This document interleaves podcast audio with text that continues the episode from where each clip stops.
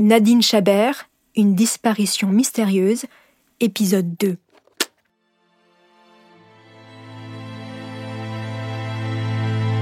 Ce qu'il y a de plus dur dans une disparition, c'est de ne pas savoir. Voilà quatre mois que tout le monde se demande ce qui est arrivé à Nadine Chabert. Est-elle toujours en vie quelque part Ou bien a-t-elle été assassinée par son mari, comme le soupçonne la police? Le 10 juin 2003, après le déjeuner, Patrick Chabert l'a déposée à un rond-point de supermarché près de chez eux, pensant qu'une amie viendrait la récupérer pour qu'elles se rendent ensemble à Paris pour un stage. En réalité, Nadine n'est jamais allée à Paris, et depuis ce jour, personne ne l'a jamais revue. Depuis le début, deux camps s'affrontent. D'un côté, les amis de Nadine, persuadés que son mari lui a fait du mal, car il n'aurait pas supporté l'idée du divorce.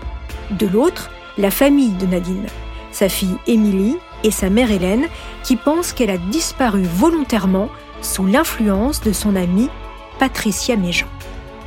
La police de Martigues penche pour la thèse du meurtre de Nadine par son mari, mais ils n'ont ni preuve, ni aveu, ni corps pour étayer leurs soupçons. Alors, la juge d'instruction va décider de relancer l'enquête et de la confier, cette fois-ci, à la police judiciaire de Marseille. Bienvenue dans Homicide, je suis Caroline Nogueras.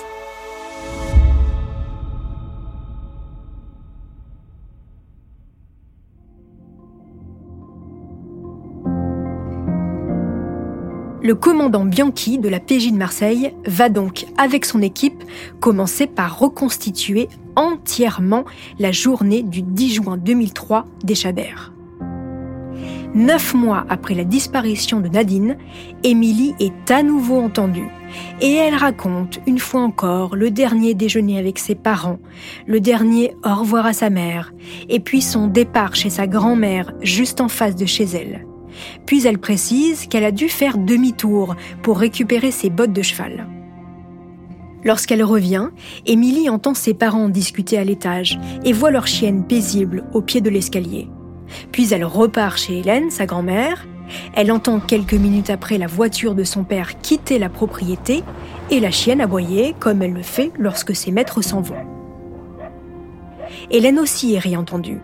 Au policier de Martigues, elle avait expliqué avoir vu sa fille et son gendre quitter les lieux en voiture, mais cette fois-ci, aux enquêteurs de Marseille, elle dit qu'elle n'a pas vu la voiture partir. Un petit détail qui change tout pour les enquêteurs le 4 mars 2004, ils organisent une fouille dans la maison des Chabert avec des chiens renifleurs. Les chiens marquent à deux endroits, dans la chambre de Nadine et dans le coffre de son véhicule, comme s'il y avait eu du sang. Mais le produit révélateur ne donne rien, c'est une fausse piste.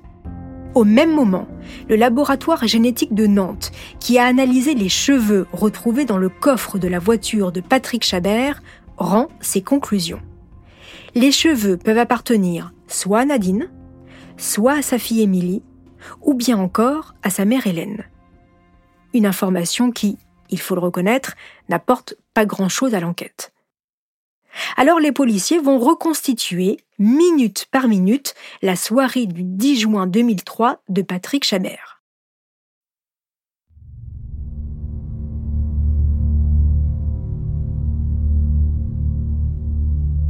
Patrick réserve son hôtel vers 23h et il s'y présente à 2h32 du matin. Pour s'y rendre, il passe par l'autoroute et franchit la barrière de péage de Pont de l'Étoile à 23h52. Les policiers refont son parcours dans les mêmes conditions, c'est-à-dire le soir et aux mêmes horaires. Du péage à l'hôtel, ils mettent exactement 35 minutes. Patrick, lui, a mis 2 heures et 42 minutes. Qu'a-t-il fait pendant plus de deux heures?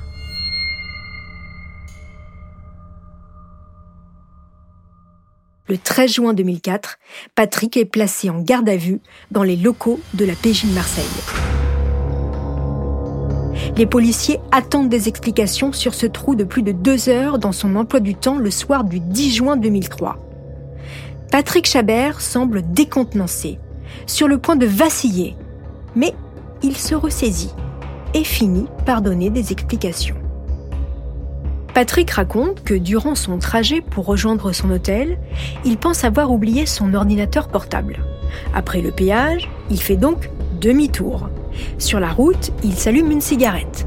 Mais elle tombe sur la plage arrière. Alors, il s'arrête à Martigues. Il ouvre la porte arrière de sa voiture et sous sa sacoche, il aperçoit son ordinateur. Il reprend donc la route en direction de l'hôtel. Cette fois-ci, il paye le péage non pas en carte bleue, mais avec des pièces. Donc pas de ticket de carte et pas de traces non plus sur son compte de ce deuxième passage au péage. Impossible pour les enquêteurs de vérifier cette information qui, de toute façon, sont convaincus que Patrick ment. Et puis, cette histoire de rendez-vous chez le juge en vue de son divorce, comment se fait-il encore une fois qu'il n'était pas au courant? Non, tout ça, ça ne tient pas. Voici, selon eux, ce qu'il s'est passé le 10 juin 2003.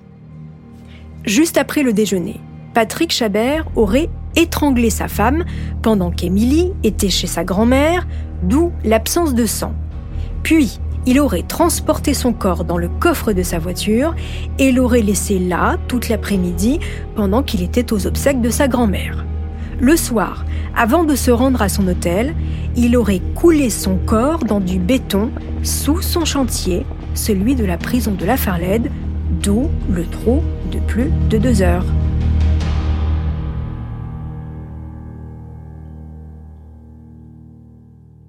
Le 29 juillet 2004, Patrick Chabert est mis en examen pour l'assassinat de son épouse, mais il est laissé libre. Selon les enquêteurs, Patrick ne voulait pas perdre sa maison, son train de vie et bien sûr la garde de sa fille. Chabert est laissé libre, mais il est assigné à résidence et il a l'interdiction formelle de rechercher son épouse. Écoutez son témoignage quand je viens le rencontrer pour l'émission Histoire en série. Vous n'avez pas le droit de faire ça, c'est nous qui commandons. Vous, maintenant, vous êtes euh, soupçonné de meurtre, vous vous tenez à carreau. Voilà, c'était comme ça les propos. C'était pas autrement. Avec des menaces de me récupérer ma fille et autres. Votre vie morale euh, en prend un coup. Euh, vous apercevez qu'il n'y a rien qui est fait pour rechercher votre femme, mais par contre que tout est fait pour vous enterrer et pour vous montrer que c'est vous le meurtrier, le méchant, etc. Votre vie devient un enfer.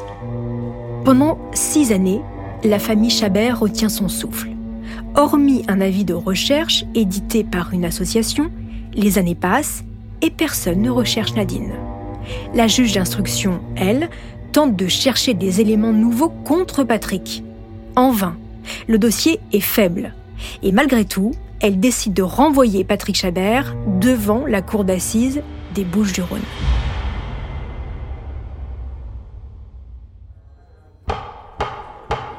Le 22 septembre 2010 s'ouvre enfin devant les assises d'Aix-en-Provence le procès de Patrick Chabert.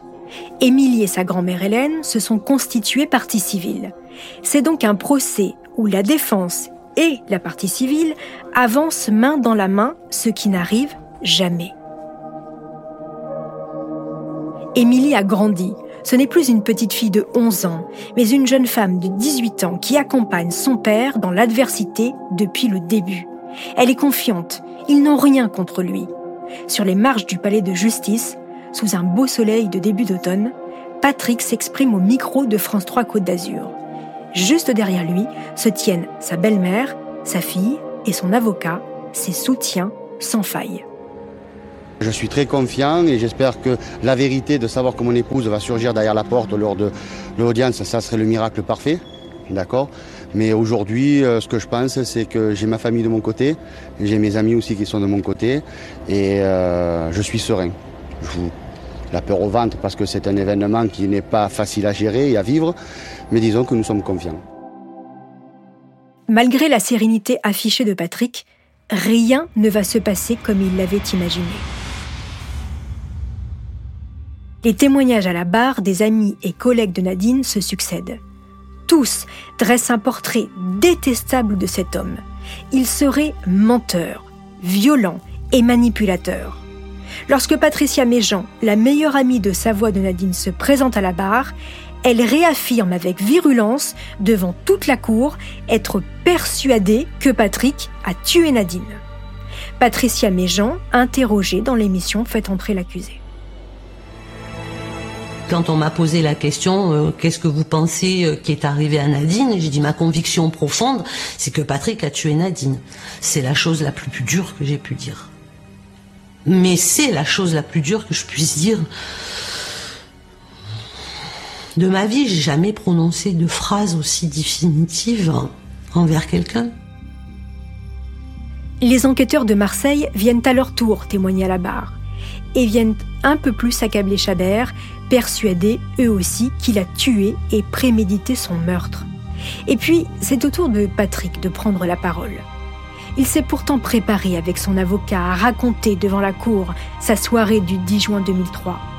Mais il a ce mot malheureux, un simple mot qui va le mettre, avant même la fin du procès, un pied en prison. Écoutez Maître Jean-Louis Keita, son premier avocat, dans l'émission Faites entrer l'accusé. Écoutez, euh, à un moment donné, je sors et je paye mon péage. Je me retourne et je m'aperçois que j'ai oublié mon ordinateur portable à Fos-sur-Mer. Et à ce moment-là, on est sorti pour que j'aille récupérer mon ordinateur. Et là, le président l'interrompt en lui disant Mais on, ça veut dire qui on? Et au moment où il dit on, dans la salle, tout le monde est glacé. Quand il dit on, ça veut dire qu'elle était bien dans le coffre, morte déjà. Il va expliquer qu'il s'est trompé, que c'est un lapsus, mais je crois que le mal était fait à ce moment-là. Après trois jours d'audience, le verdict tombe. Patrick est condamné à 20 ans de prison pour meurtre, mais sans préméditation. Une condamnation sans preuve, sans aveu et sans cadavre. Émilie a déjà perdu sa mère, elle vient de perdre son père. Dans la salle des pas perdus, elle s'écroule, hurlant toute sa détresse. L'avocat de Patrick, couvrant à peine les pleurs de la jeune femme, annonce devant les journalistes qu'il ne compte pas en rester là. Il va faire appel de la condamnation de son client. Je, suis outré, je suis outré, je suis démoli, je suis abasourdi. Il n'y avait strictement rien dans ce dossier, si ce n'est, c'est vrai, des petites incohérences de la part de Patrick Chabel, qui ne peuvent pas conduire à une condamnation aussi importante. Nous irons au bout. C'est insupportable, c'est injuste, c'est affreux. Il est condamné à 20 ans alors qu'on ne retient pas la préméditation. Je ne comprends pas cette décision. On ne peut pas condamner comme ça. Il n'y a pas de corps, il n'y a pas de mobile, on ne sait pas où, on ne sait pas quand. Regardez cette gamine. Qu'est-ce que je vais en faire Moi, je l'ai sur les bras, la gamine. C'est horrible.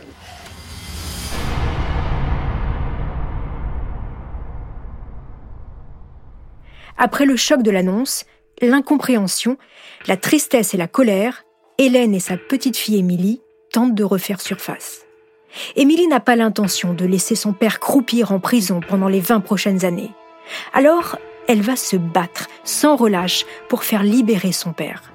Elle va découvrir des documents troublants et avec l'aide d'une association qui vient en aide aux accusés à tort, la jeune femme va démonter une par une toutes les théories des enquêteurs.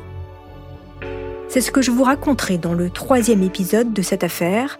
En attendant, n'hésitez pas à me laisser des commentaires sur Apple Podcast ou Castbox.